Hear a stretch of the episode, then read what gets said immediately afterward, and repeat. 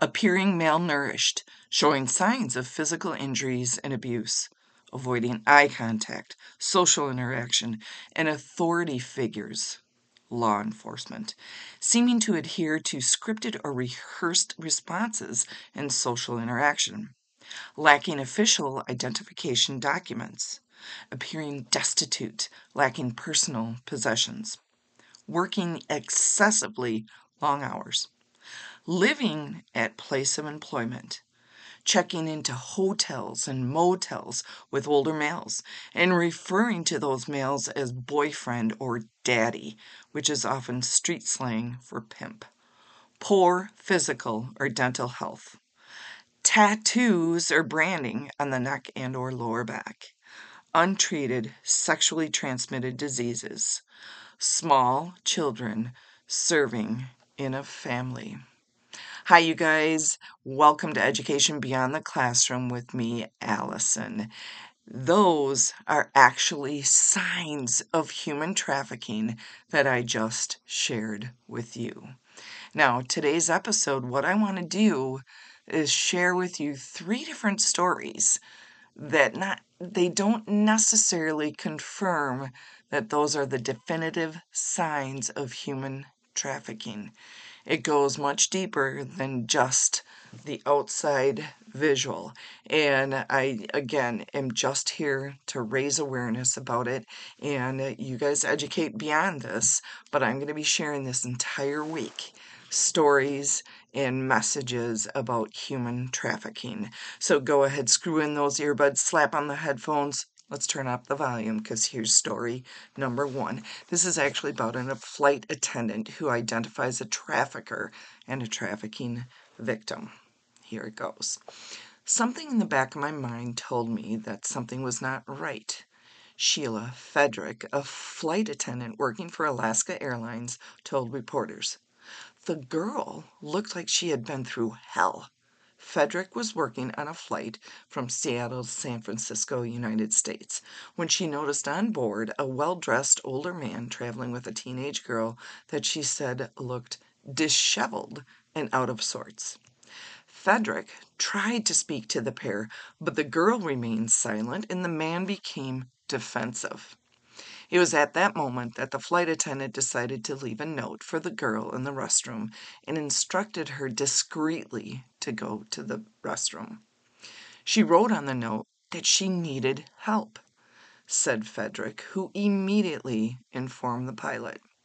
Police officers were waiting at the plane's terminal in San Francisco on arrival and were able to confirm that the young girl was a victim of human trafficking.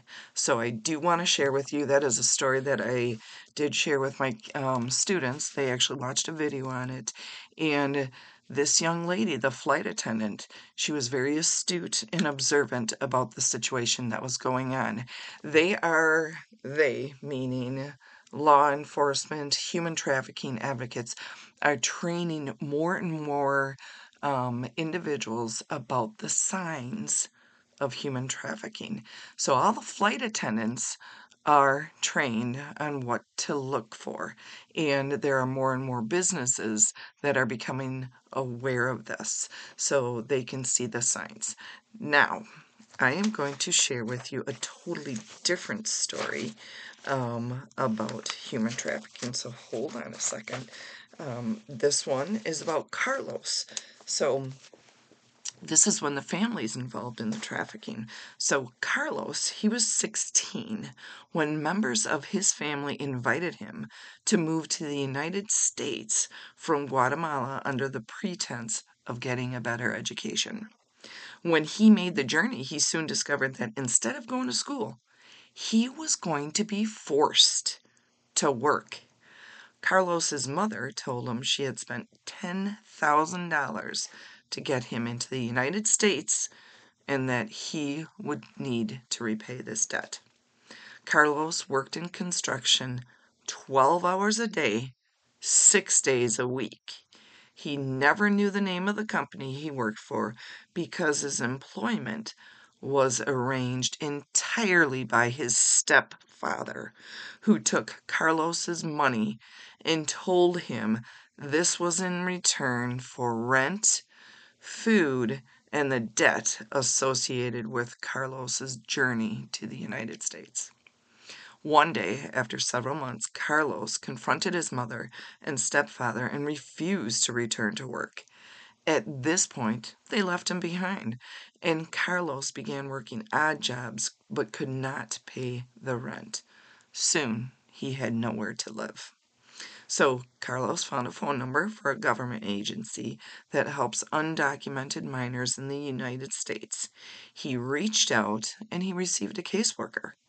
Thanks to the United States National Human Trafficking Hotline, operated by Polaris, it's called the Polaris Project, Carlos is now receiving government services, and his case has been referred to law enforcement for investigation.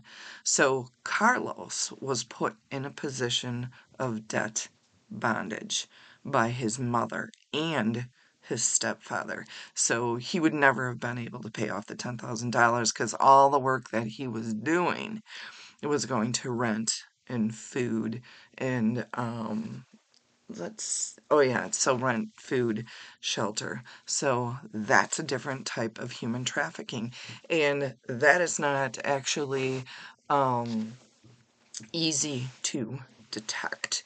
So i'm going to read another story you guys. There's, there's just so many stories and i just again want you to understand you need to be aware and be leery because there's a lot of online stuff. I'll be sharing that this week too that um, people get lured in. So, this story is actually about Jennifer. And Jennifer's 15 years old, and she was having difficulty adjusting to her family's move to Georgia. She was lonely. She fought with her mother constantly. So she ended up online and just she took refuge online. And that's where she ended up meeting Roslyn, who is a 25 year old living in New York City.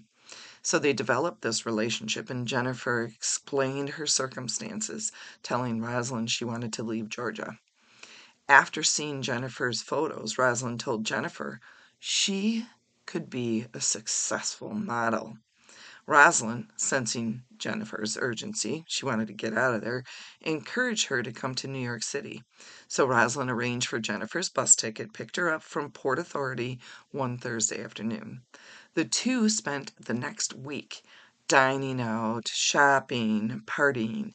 In addition to introducing Jennifer to new people, Roslyn introduced Jennifer to marijuana, ecstasy, and cocaine. Jennifer lived in Rosalind's apartment for several weeks. Jennifer was happy enjoying her new life in New York City. But one afternoon, Rosalind told Jennifer she was having trouble paying the rent. She asked her to help her out.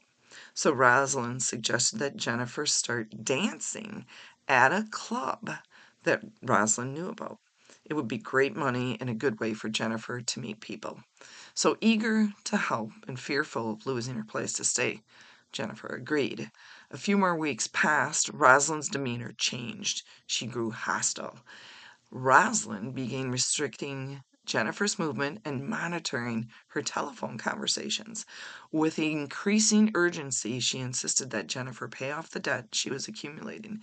Then she proposed a solution. She would set Jennifer up with a friend who would pay Jennifer to have sex with him. When Jennifer protested, Roslyn threatened to call Jennifer's mother and tell her about Jennifer's drug use. Jennifer reluctantly agreed. That was the beginning of the cycle. In several weeks, Jennifer was having sex with approximately three men a week. So we don't know how many times, you guys, that he she was having sex with those three men a week. So it was a rotating um, situation. About a month later, Jennifer, she just could no longer take it. So she actually fled Roslyn's apartment, called her mother. Her mother contacted the Kings County District Attorney's Office, and they contacted the police department. Unfortunately, um, Jennifer was able to be rescued, and over time, um, shared her story. And Jennifer refused to testify, though, before the grand jury. So, consequently, the Kings County District Attorney's Office has been unable to prosecute the case. So that is a case in point where sometimes you feel like if you go into it and you do tell the entire story. There's going to be repercussions. She might get hurt. The men might come after her. Rosalind might come after her. So that actually, that story was reprinted from the New York State Judicial Committee on Women in the Courts. So those are three different stories. My point being, you guys, we sometimes don't see the trafficking because it's hidden in plain sight. But there are certain things you can look for in people.